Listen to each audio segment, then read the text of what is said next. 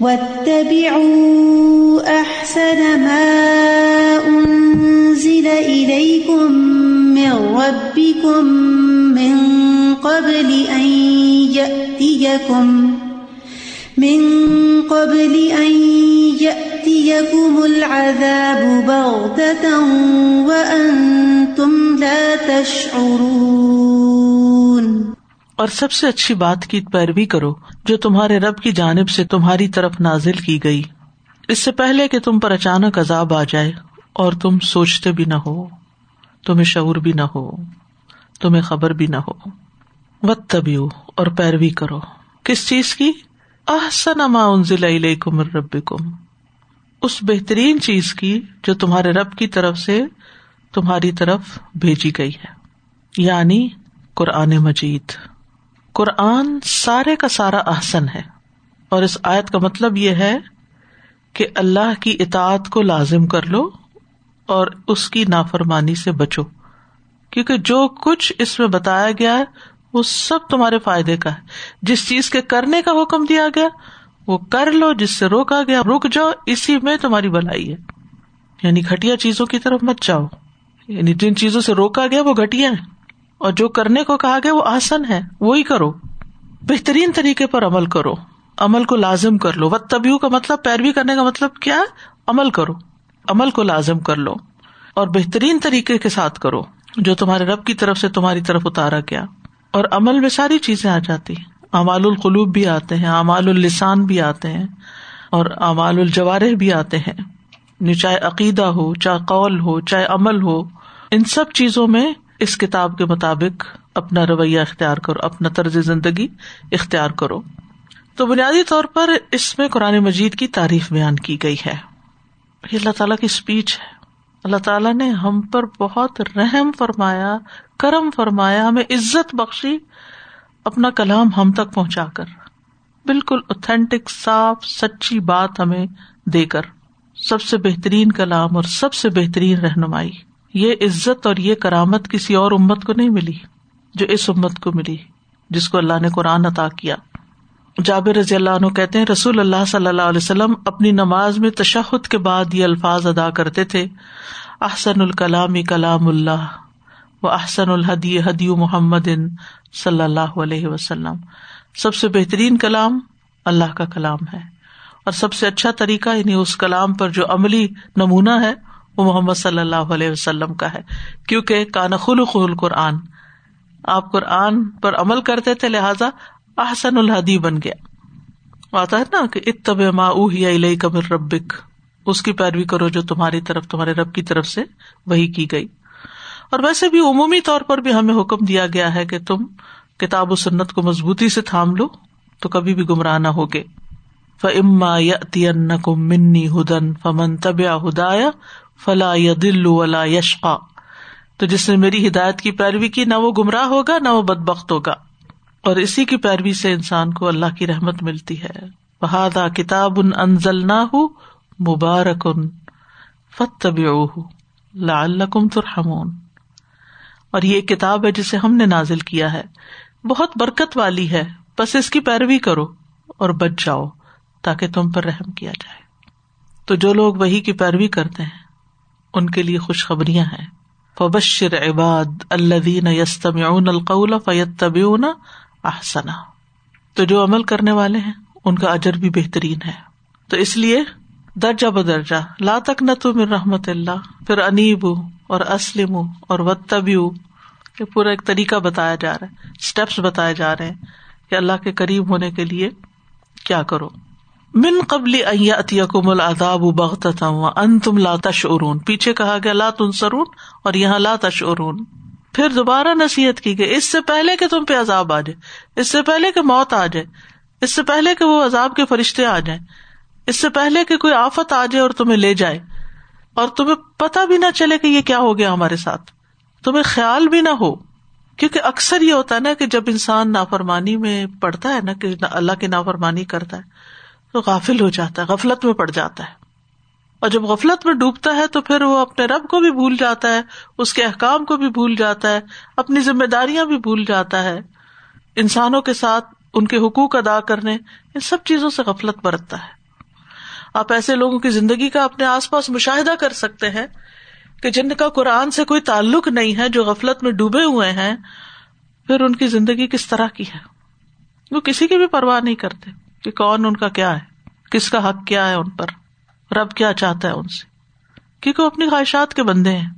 اور پھر بازو کا ایسا لگتا ہے کہ اللہ تعالیٰ نے ان کو مہلت بھی بہت دی ہوئی ہے۔ تو ایشو عشرت کر رہے ہیں۔ یہاں پر فرمایا کہ اس سے پہلے ان کے لیے بھی موقع ہے، مہلت ہے۔ نافرمانیوں کے باوجود جب اللہ سبحان تعالیٰ کسی بندے کو ڈھیل دیتا ہے، وہ اس لیے ہوتی ہے تاکہ کسی وقت پلٹ آئے۔ اس پہ انسان کو خوش نہیں ہونا چاہیے، کسی غلط فہمی میں نہیں پڑ جانا چاہیے کہ اللہ ہم سے راضی ہے۔ اس لیے ہمیں یہ ساری نعمتیں ملی ہوئی ہیں۔ جب انسان حد درجے کی نافرمانیوں میں پڑ جاتا ہے اور خوشحالی میں ڈوبا ہوا ہوتا ہے، تو اللہ تعالیٰ پھر پکڑ لیتا ہے۔ اور کبھی اچانک پکڑ آتی ہے کہ انسان کو پہلے کوئی احساس ہی نہیں ہوتا کہ یہ بھی کبھی ہو سکتا تھا۔ جیسے مختلف بستیوں پر عذاب آئے ہیں۔ اور یہ بھی حقیقت ہے کہ جب اللہ کا عذاب آتا ہے تو پھر کوئی ٹالنے والا بھی نہیں ہوتا اس کو۔ سورت اراد میں آتا ہے وہ ادا اراد اللہ بکو منسو ان فلاں مرد لہ و مال مندون ہی مموال اور جب اللہ کسی قوم کے ساتھ برائی کا ارادہ کر لے تو اسے ہٹانے کی کوئی صورت نہیں اور اس کے علاوہ ان کا کوئی مددگار بھی نہیں۔ تو یہاں عذاب سے مراد حصی عذاب ہے اور ظاہری عذاب ہے اور مانوی بھی ہو سکتا ہے۔ کہ انسان کو یعنی بظاہر بھی اس کی زندگی میں نقصان ہو اور پھر اندر کا کرب اور تکلیف اور بے چینی کی شکل میں بھی ہو۔ سورت المائدہ میں آتا ہے نا، یہود کے بارے میں فبیما نقز میسا لانا ہوں عہد توڑنے کی وجہ سے ہم نے ان پہ لانت کی۔ وہ جالنا قلوب ہم قاسیا ہم نے ان کے دل سخت کر دیے۔ کیوں؟ یو ہر رفون الکلم مواد ہی و نسو حزم مما دکھ کی روبی کلام کے اندر ٹیمپرنگ کرتے ہیں اور اس کو بھول جاتے ہیں۔ اس کا ایک حصہ انہوں نے بلا دیا۔ اور نسارا کے بارے میں آتا قیامت کے دن تک ان کے آپس میں عداوت اور دشمنی ڈال دی۔ تو یہ لانت اور یہ دلوں کا سخت ہونا اور یہ آپس کی دشمنیاں، یہ ساری چیزیں عذاب ہی کی قسم ہے اور یہ حصی عذاب نہیں بلکہ مانوی عذاب ہے۔ اور یہ بھی عذاب کی ایک شکل ہوتی ہے کہ انسان کو اللہ کے ذکر سے محروم کر دیا جائے۔ اللہ سبحان تعالیٰ کی عبادت سے محرومی ہو جائے یعنی انسان اس کے قابل نہ رہے یا اس میں ان کا دل نہ لگے۔ آج کسی بچی کا میسج آیا کہ میرے لیے دعا کر دیں، نماز میں دل نہیں لگتا، قرآن میں دل نہیں لگتا۔ آپ سب بھی دعا کر دیں اس کے لیے، کسی ریکویسٹ کی اس نے۔ تو اللہ سبحان و تعالیٰ سب کے لیے آسان ہے سب بچوں کے لیے، بالکل۔ جن جن کا بھی نہیں لگتا، سب کے لیے، ہمارے اپنے لیے۔ کون سا ہم ہر وقت دل سے ہی ہر کام کر رہے ہوتے ہیں؟ کبھی تو صرف ذمہ داری پوری کر رہے ہوتے ہیں تو یہ ہے کہ پہلے اللہ تعالیٰ ذکر کی توفیق چینتا ہے جو روگردانی ہوتی ہے، تو پھر اس کے بعد انسان نافرمانیوں کی طرف چل پڑتا ہے۔ اور پھر جب نافرمانی ہونے لگتی ہے، تو پھر مصیبتیں آتی ہیں۔ اور پھر کبھی انڈیویجلی کوئی پرابلم آتے ہیں اور کبھی عمومی طور پر پوری قوم پر ہی آ جاتا ہے۔ رسول اللہ صلی اللہ علیہ وسلم نے فرمایا، جب زمین میں برائی عام ہو جائے گی تو اللہ تعالیٰ اہل زمین پر اپنا عذاب نازل فرما دے گا۔ کتنی ڈرانے والی حدیث ہے۔ جب زمین میں برائی عام ہو جائے گی تو اللہ تعالیٰ اہل زمین پر اپنا عذاب نازل فرما دے گا۔ اور یہ پچھلے چند سالوں کے اندر جو مسائل سامنے آئے ہیں اس فون کی وجہ سے، اچھے بھلے نیک شریف لوگ بھی جس جس فتنے کا شکار ہوں، جو فحاشی اس کے ذریعے لوگوں کے اندر آئی ہے۔ اور جو خاندانی تعلقات اس کے ذریعے بگڑے ہیں، اس سے پہلے ایسی تباہی شاید کبھی نہ آئی ہو۔ یعنی حد ہو گئی۔ برائی کی کوئی لمٹ نہیں رہی۔ کوئی ذکر کر رہا تھا، کسی ملک کی بات کر رہا تھا کہ وہاں پر پچیس لڑکیاں بالکل ننگی کسی بالکنی میں کھڑی تھی کہ سامنے والی بلڈنگ سے کسی نے فوٹو اتار لی اور پولیس کو انفارم کر دیا اور آ کے اس نے سب کو پکڑا۔ تو آپ سوچیے کہ ایک نہیں، دو نہیں، پچیس کے پچیس، ایک چھت کے نیچے، ایک جگہ پر کیا کیا بے حیاں کر رہے تھے؟ انسان سوچ نہیں سکتا۔ اور کیا تھا وہ نیو ان کی ویڈیوز بن رہی ہوگی اور پھر جس بڑے پیمانے پر یہ سب کچھ یعنی لوگوں کے پاس جاتا ہے اور لوگ جو دیکھتے یعنی کسی بری سے بری اڈکشن سے بھی کم نہیں جو لوگ اس پورنوگرافی میں مبتلا ہیں۔ یہ برائی اتنی عام دیکھے نا، پہلے تو کوئی جاتا تھا کسی مجرے پہ، کسی ایسی جگہ پر، کسی ریڈ لائٹ ایریا میں جا کے وہاں کوئی فحاشی کے کام کرتا تھا۔ اور وہ بھی چھپ چھپا کے لوگوں سے، تھوڑی بہت حیا ہوتی تھی، لوگوں سے ڈر ہوتا تھا۔ یا پھر سینما گھر تھے تو لوگ جا کے کوئی فوش فلمیں دیکھ لیتے تھے۔ یا پھر یہ کہ گھر میں ٹی وی آیا تو کچھ چیزیں، لیکن وہ بھی ڈر ہوتا تھا کہ کوئی ادھر سے نہ آ جائے، کوئی ادھر سے نہ آ جائے، چینل بدل دیتے تھے لوگ۔ اب جو فتنا ہے اس چھوٹی اسکرین کے اوپر اس کا تو کوئی توڑ ہی نظر نہیں آتا۔ کس قدر برائی عام ہوئی ہے۔ تو آپ دیکھیے اس حدیث کو کہ جب زمین میں برائی عام ہو جائے گی، ساری زمین کی بات کی گئی کسی ایک ملک کی بات نہیں ہے، تو اللہ تعالیٰ اہل زمین پر اپنا عذاب نازل فرما دے گا۔ اگر ان میں نیک لوگ ہوئے تو وہ بھی اس میں مبتلا ہو جائیں گے جس میں دوسرے لوگ ہوں گے۔ یعنی ان تک بھی وہ مصیبت آئے گی۔ پھر وہ اللہ تعالی کی رحمت کی طرف لوٹ آئیں گے۔ یعنی اگر ان کی ڈیتھ ہو جاتی ہے ایسی کسی عذاب کی شکل میں یا ایسے کسی مصیبت میں، تو وہ تو پھر ان کی آخرت تو بچ گئی، کیونکہ وہ تو اللہ کی اطاعت میں تھے، لیکن جب کہیں عذاب یا مصیبت آتی ہے تو وہ پھر سب کو اپنی لپیٹ پہ لیتی ہے نا۔ وہ الگ تھوڑی کرتی ہے کہ یہ نیک ہے یہ بند ہے جیسے وہ ایک حدیث میں پیشن گوئی کی گئی کہ ایک لشکر آئے گا خانہ کعبے کی طرف تو بیدا کے مقام پر سارے کا سارا زمین میں دھس جائے گا تو لوگوں نے کہا کہ وہاں پر تو اس میں نیک لوگ بھی یعنی اس زمین پر ہوں گے۔ قیامت کے دن ہر کوئی اپنی نیت پہ اٹھے گا۔ یعنی آپ تصور میں بھی نہیں آپ کے آ سکتا کہ جس طرح فحاشی پھیلی ہوئی ہے گھروں کے اندر۔ تصور میں بھی نہیں آ سکتا۔ سوچ بھی نہیں سکتے آپ۔ اور پھر ایک ہوتا ہے نا، جو برائی نظر آتی ہے، اس سے تو انسان کہ کیا کر رہے ہو؟ نہیں کرو۔ اور جو اس طرح کی چیزیں دیکھ رہے ہوتے ہیں اور جو کر رہے ہوتے ہیں، ان کو روکے بھی کہاں سے؟ اتنے پاسورڈ اور اتنے چھپ چھپا کے یہ سارے کام ہوتے ہیں، لیکن یہ ہے کہ اپنی طرف سے بھی اور سب کی طرف سے توبہ استغفار ہی کرتے رہنا چاہیے۔ رسول اللہ صلی اللہ علیہ وسلم نے فرمایا، جب کسی قوم میں بدکاری عام ہو جاتی ہے اور وہ اعلانیہ اس کا ارتقاب کرتے ہیں، تو ان میں تعاون اور ایسی مختلف بیماریاں پھیل جاتی ہیں جو پہلے ان میں موجود نہ تھی ایسی بیماریاں آتی ہیں جو پہلو میں نہیں تھی وہ وہ پہلے کبھی سنی بھی نہیں تھی یہ چودہ سو سال پہلے بات بتائی گئی اور ایگزیکٹلی فحاشی کے بارے میں بتائی گئی کہ جب فحاشی پھیلتی ہے تو ایسی بیماریاں جنم لیتی ہیں۔ پھر تنہائی میں برائی کرنا۔ سلیمان تمیمی کہتے ہیں، ایک آدمی تنہائی میں اللہ کی نافرمانی کرتا ہے۔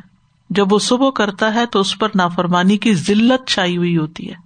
یعنی اللہ کی نگاہوں میں گرا ہوا ہوتا ہے، ذلیل ہوتا ہے۔ حسن بصری کہا کرتے تھے، اگرچہ گھوڑے ان کو شاہانہ چال سے لے جا رہے ہوں یعنی ایسے برے لوگوں کو جو تنہائی میں برائیاں کرتے ہیں۔ اور خچر ان کو بگا رہے کیونکہ اس وقت تو مرسیڈیز اور یہ گاڑیاں نہیں تھی نا، بڑی بڑی گاڑیاں۔ تو قیمتی گھوڑے ہوتے تھے جن پہ لوگ بڑے تکبر اور غرور کے ساتھ سفر کرتے تھے۔ فرمایا، اگرچہ انہیں گھوڑے شاہانہ چال سے لے جا رہے ہوں خچر ان کو بگا رہے ہوں، نافرمانی کی ذلت ان کی گردنوں سے چپکی رہتی ہے۔ اللہ نے اس بات کے علاوہ کا انکار کر دیا ہے کہ وہ ان کو ذلیل کرے جو اس کی نافرمانی کرتے ہیں۔ یعنی اللہ سبحان تعالیٰ نافرمانی کرنے والوں کو پھر ذلیل کر کے چھوڑتا ہے۔ جو اللہ کی اطاعت کرے، اللہ اس معاملے میں اس کا ولی بن جاتا ہے۔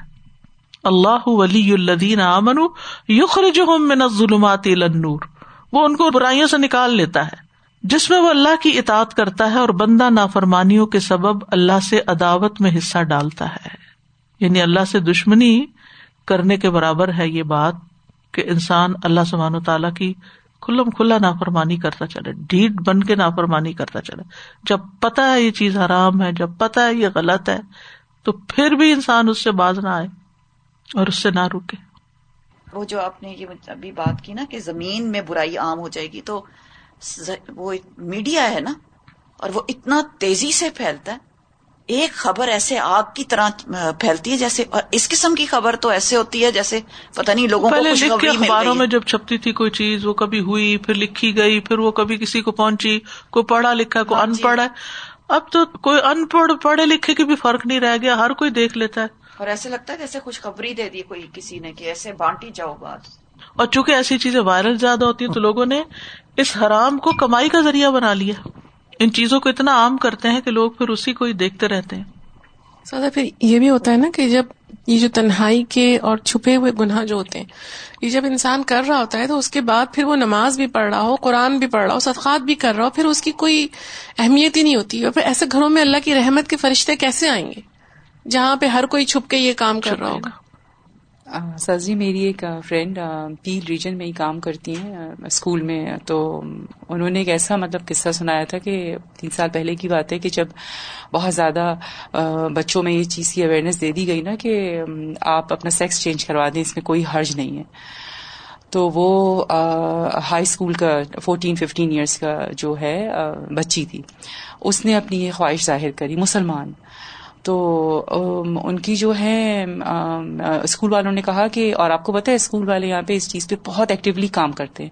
باقی چیزوں پہ اتنا ایکٹیولی کام نہیں کریں گے۔ تو وہی والی بات ہے کہ برائی کو پروموٹ کرنے میں بہت ایکٹیولی کام کر جاتے ہیں۔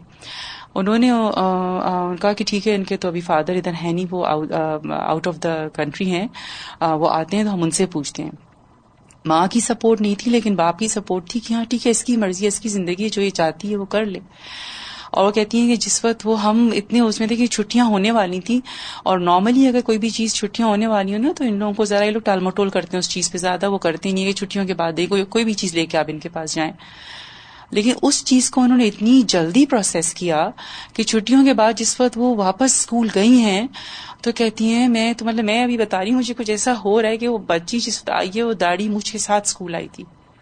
جب تک اس کو اس کی سرجری ہو چکی تھی، اس کے ہارمونس چینج ہو چکے تھے، اتنا مطلب یہ چیز وہ ہے کہ بہت ڈرنے والی بات ہے اور ہم جتنا بھی شکر کریں نا کہ اللہ تعالیٰ ہمارے بس بچوں کو محفوظ رکھے، اتنی ڈراؤنی چیزیں ہو رہی ہیں۔ أن تقول نفس يا حسرة على ما فرطت في جنب الله. يا حسرة على ما فرطت في جنب الله وإن كنت لمن الساخرين۔ ایسا نہ ہو کہ کوئی شخص کہے، ہائے افسوس، اس کو تاہی پر جو میں نے اللہ کی جناب میں کی، اور بے شک میں تو مزاق کرنے والوں میں سے تھا۔ ان تقول نفسن، کہیں ایسا نہ ہو کہ کوئی شخص کہے، یا حسرتا، اے میری ندامت۔ یعنی اپنی ندامت کو پکارے، حسرت کو پکارے، آؤ حسرت، آؤ میرے پاس۔ حسرت، شدید غم، پریشانی پشمانی اور خوف کو کہتے ہیں، اس چیز پر جو انسان سے چھوٹ چکی ہو اور گزر چکی ہو، جو اس کے ہاتھ سے نکل چکی ہو۔ اور یہ اس غم سے متعلق اظہار خیال ہے جو کسی مصیبت زدہ کو لاحق ہوتا ہے۔ تو یا حسرتا ہے افسوس مجھ پر، وہ وقت میرے ہاتھ سے نکل گیا۔ علامہ فرت طفی جم بلّہ جو بھی میں نے اللہ کی جناب میں کوتا کی۔ فرت یو فرت تفریح افرات و تفریح کا لفظ آپ نے سنا ہوگا۔ افراد ہوتا ہے حد سے آگے بڑھ کر زیادتی کرنا، اور تفریح ہوتا ہے کمی کو تاہی کرنا۔ کسی چیز کو بے توجہ چھوڑ دینا، ضائع کر دینا بےکار کر دینا۔ اور یہ دونوں ہی قابل مذمت ہے بہترین راستہ بیانا روی کا راستہ ہے۔ اور فی جم بلّہ کا مطلب ہے اللہ کی اطاعت میں جو کمی کو تاہی کی۔ جمب ویسے تو پہلو کو کہتے ہیں، لیکن اللہ سبحان تعالیٰ کے جیسے ہاتھ یا پاؤں وغیرہ ثابت ہے اس جمب کا اس بات نہیں ہے۔ ٹھیک ہے؟ یہاں اور معنی میں استعمال ہوا ہے یعنی اللہ کے حق میں، اللہ کی جناب میں جیسے ہم کہتے ہیں، جناب بھی جم سے ٹھیک ہے؟ کہ اللہ کی جناب میں جو میں نے کبھی کو تاہی کی دہاق کہتے ہیں یعنی اللہ کے ذکر میں اور اس سے مراد قرآن اور اس پر عمل کرنے میں جو کوتا میں نے کی یعنی قرآن کے پڑھنے، سمجھنے اور اس کے جو بھی حقوق ہیں ان میں اور پھر عمل میں خاص طور پر کوتا کی۔ ابو ابیدا کہتے ہیں، فی جم بلّہ یعنی اللہ سے اجر و ثواب حاصل کرنے میں کمی کو تاہی کی۔ یعنی میں اس سے زیادہ ثواب کما سکتا تھا، اللہ تو بہت دینے والا ہے، میری ہی کوتا ہی رہی، میں نے اس سے آگے نہیں، زیادہ اس سے مانگا۔ فرا کہتے ہیں جم کا مانا ہے کسی کا قرب اور پڑوس۔ کہا جاتا ہے، یا شفی جم بھی فلان وہ فلاں کے پڑوس میں زندگی بسر کرتا ہے۔ تو مراد یہ ہے کہ اللہ کے قرب میں، اللہ کا قرب حاصل کرنے میں جو میں نے کمی کوتا کی۔ یا ایک مانا یہ بھی کیا گیا ہے کہ میں نے اس پہلو میں کوتا کی جو اللہ کی رضا تک پہنچانے والا۔ خلاصہ کیا ہے ساری بات کا کہ ان کاموں میں میں نے کوتا کی، ان کاموں کو کرنے میں یا ان چیزوں کی طرف توجہ نہیں کی جو مجھے اللہ تعالیٰ کے قریب کر سکتی تھی اور اللہ کی رحمت کے قابل بناتی۔ یعنی نیکی اور تقوا کے کام اور اللہ کی رحمت قریب لانے والے کاموں میں میں نے کوتا کی۔ نہیں ان کو میں نے امپورٹینس ہی نہیں دی، ان کو میں نے وقت ہی نہیں دیا۔ ان کی طرف دیکھا ہی نہیں، ان کو توجہ ہی نہیں کی۔ اب دیکھیں جیسے ہر نماز کے بعد آیت الکرسی جو ہے وہ جنت میں لے جانے کا باعث، فرض نماز کے بعد۔ کتنے لوگ ہیں جو یہ جانتے بھی ہیں اور پھر بھی سلام پھیرا اور باتیں شروع، ادھر کی ادھر کی ادھر، اور آیت الکرسی نہ پڑی ایک لیس دین اے منٹ آیت الکرسی، ایک آئے تھے صرف۔ تو یہ کوتا نہیں، یہ کیا ہے؟ یہ حسرت کا سبب نہیں ہوگا۔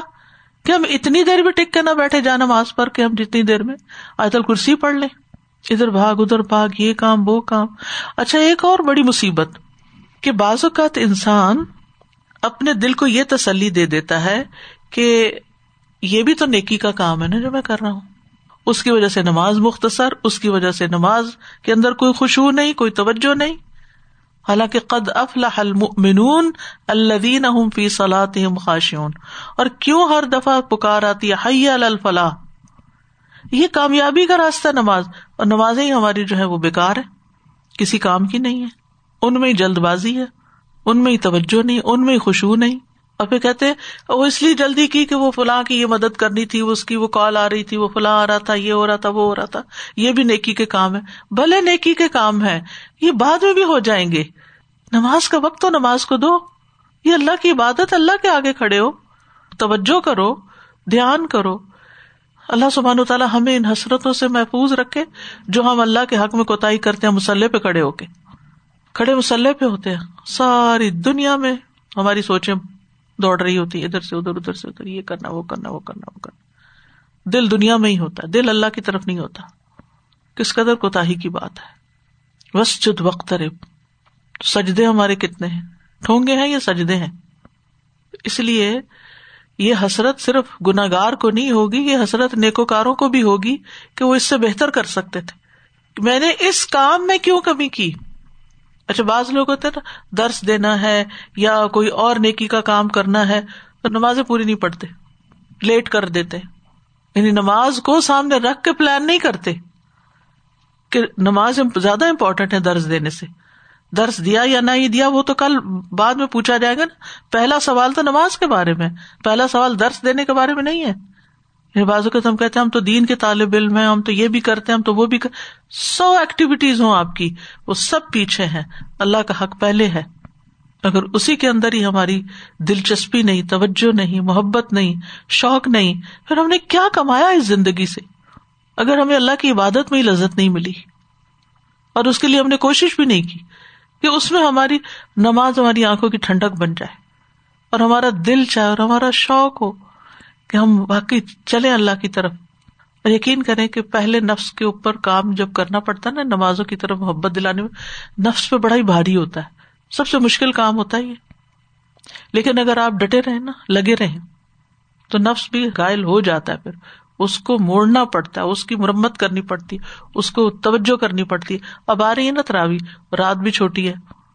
تو تھکے ہوں، ہارے ہوں، نیند ہو، جو مرضی ہو۔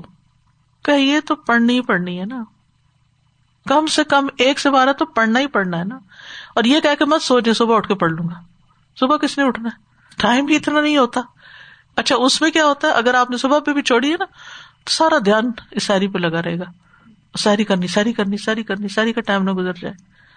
تو بہتر ہے رات کو ہی پڑھ لیں حتیٰ کہ وطر بھی پڑھ کے سوئیں۔ ٹھیک ہے، اگر اللہ توفیق دے تو بعد میں بھی دو نفل پڑھے جا سکتے، چار پڑھے جا سکتے۔ اگر آپ جلدی اٹھ گئے تو پڑھ۔ کو منع تھوڑی ہے کہ پڑھو ہی نہ۔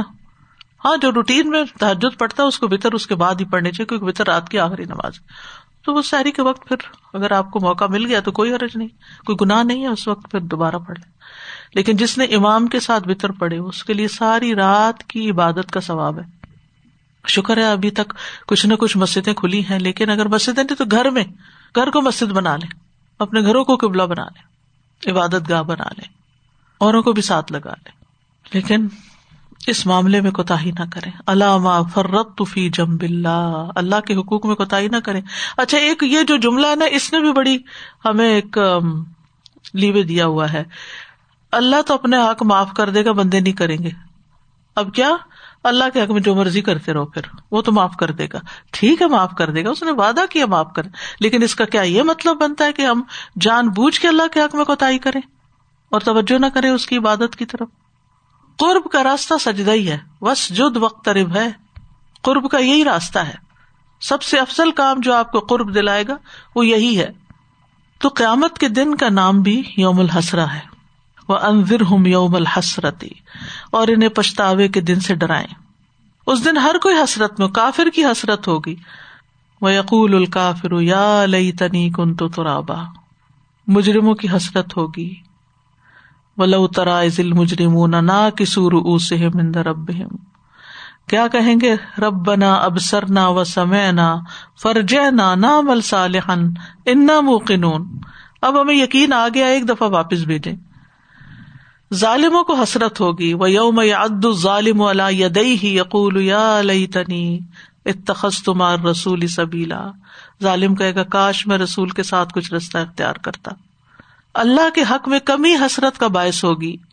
قد خسر اللہ دین کد ابو بلقا اللہ حتیٰ جا اتم سات بغتن کالو یا حسرتنا علامہ فرتنا فیحا اور جن لوگوں نے اللہ سے ملاقات کو جٹلایا وہ نقصان میں رہے۔ یہاں تک کہ جب قیامت اچانک انہیں آ لے گی تو کہیں گے، افسوس، اس معاملے میں ہم سے کتنی کوتا ہوئی۔ باطل معبودوں کی پیروی حسرت کا باعث بنے گی۔ اللہ کا ذکر نہ کرنا حسرت کا باعث بنے گا۔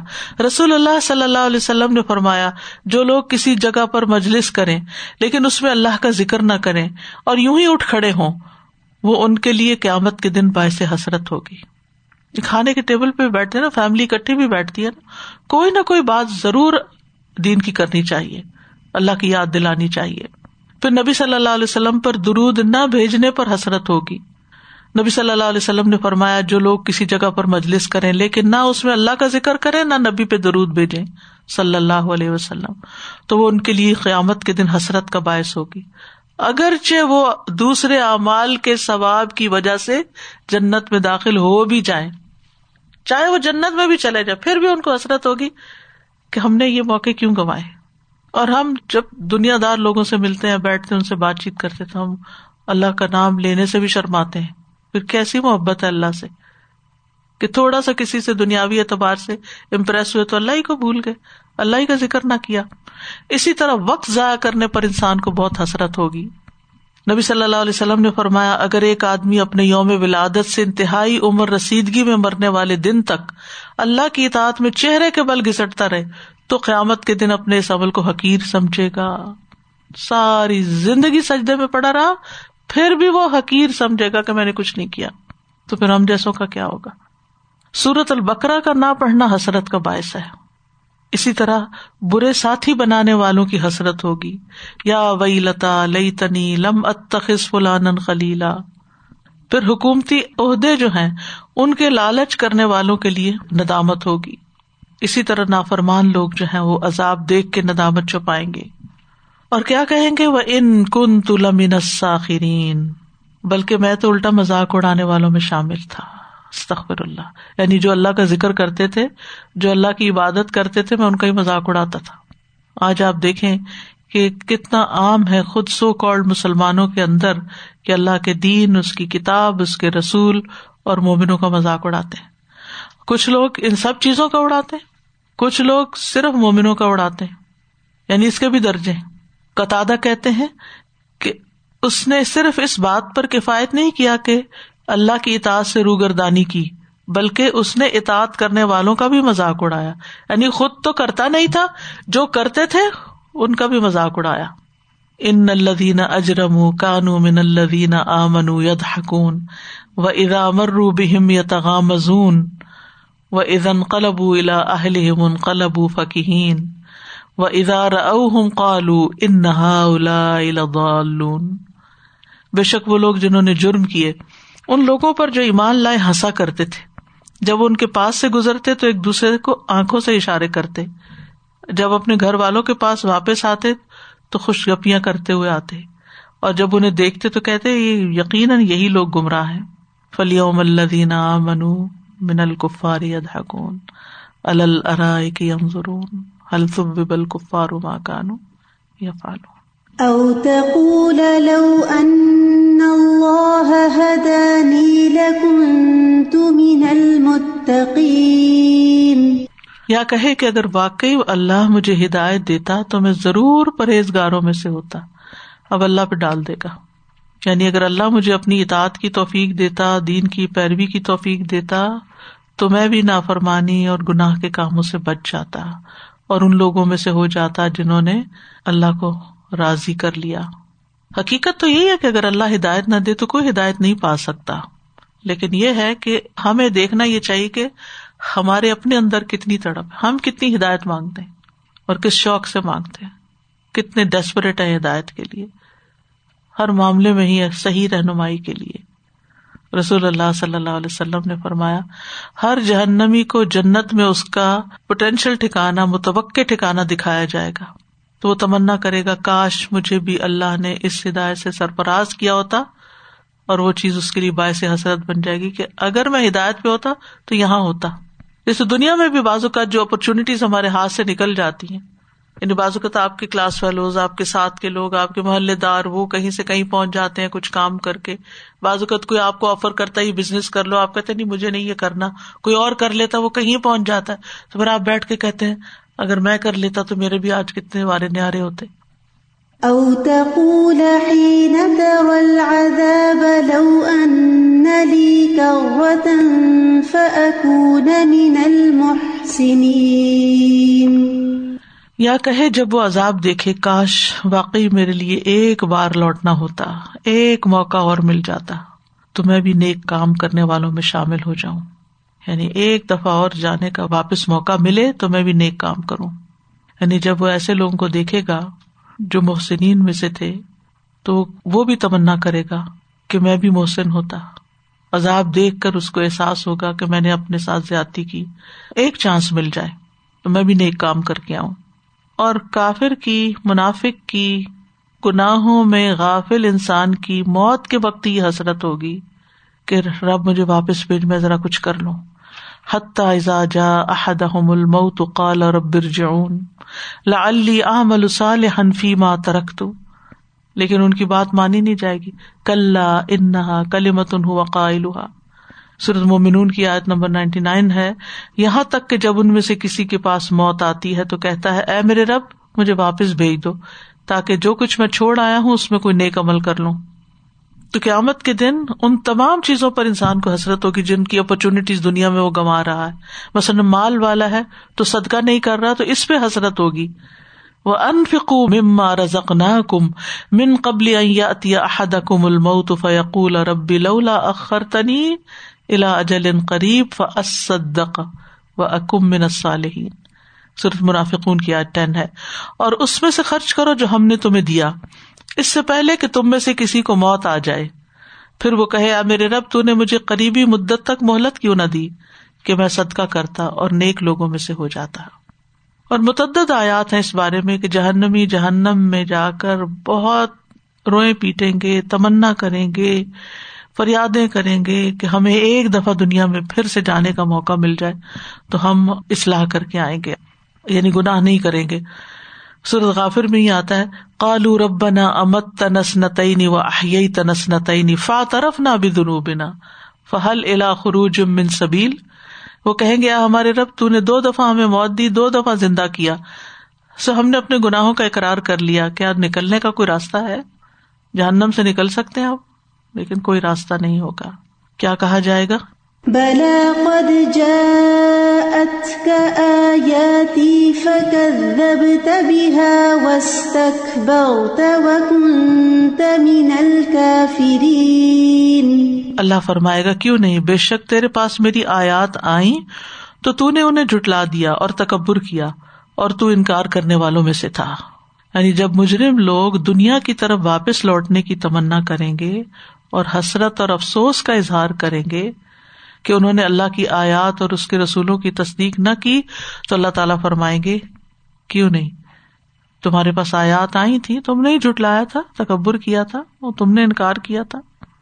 یعنی اپنے گناہوں پر حسرت اور ندامت کرنے والے بندے تیرے پاس میری آیتیں آئی تھی یعنی وہ کہے گا نا، نکالو، واپس بھیجو، میں کچھ کر کے بتا دے کہ وہ تو پہلے بھی آ چکا تمہارے پاس۔ تمہیں سمجھایا گیا تھا۔ فقط ضبط پہلے تو جٹلا دیا۔ کہ اللہ نے نازل نہیں کیا، یا پھر یہ کہ یہ آؤٹ ڈیٹڈ ہے۔ یہ بھی جٹلانے کی ایک قسم ہے نا، کہ آج کے دور میں اس پہ عمل نہیں ہو سکتا۔ اور پھر وسط اکبر تھا اپنے آپ کو بڑا عقل والا سمجھا، بڑی شان والا کہ یہ میرے لائق تو نہیں تو غریب لوگوں کا دین ہے۔ اور پھر انکار کر دیا۔ تو بات یہ ہے کہ اللہ سبحان تعالیٰ ہر بندے کو دنیا میں موقع دیتے ہیں، جو عقل مند ہے وہ اس سے فائدہ اٹھا لیتے ہیں اور جو بے وقوف ہیں وہ انکار کر کے اللہ کو ناراض کر دیتے ہیں۔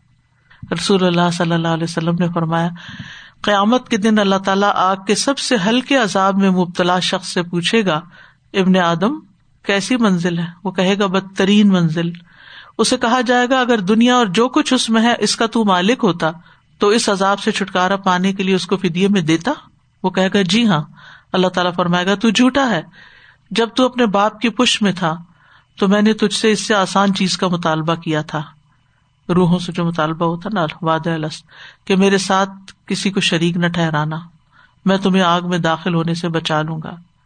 لیکن دنیا میں تو نے شرک کے سوا ہر بات کا انکار کر دیا، پھر اسے جہنم کی طرف لے جانے کا حکم دیا جائے گا۔ اللہ سبحان تعالیٰ ہمیں اس عذاب سے محفوظ رکھے۔ وہ آخر داوانا الحمد للہ رب العالمین. سبحان اللہ و بحمد کا اشد اللہ اللہ اللہ انت. استخر کا و اطوب السلام علیکم و رحمۃ اللہ وبرکاتہ.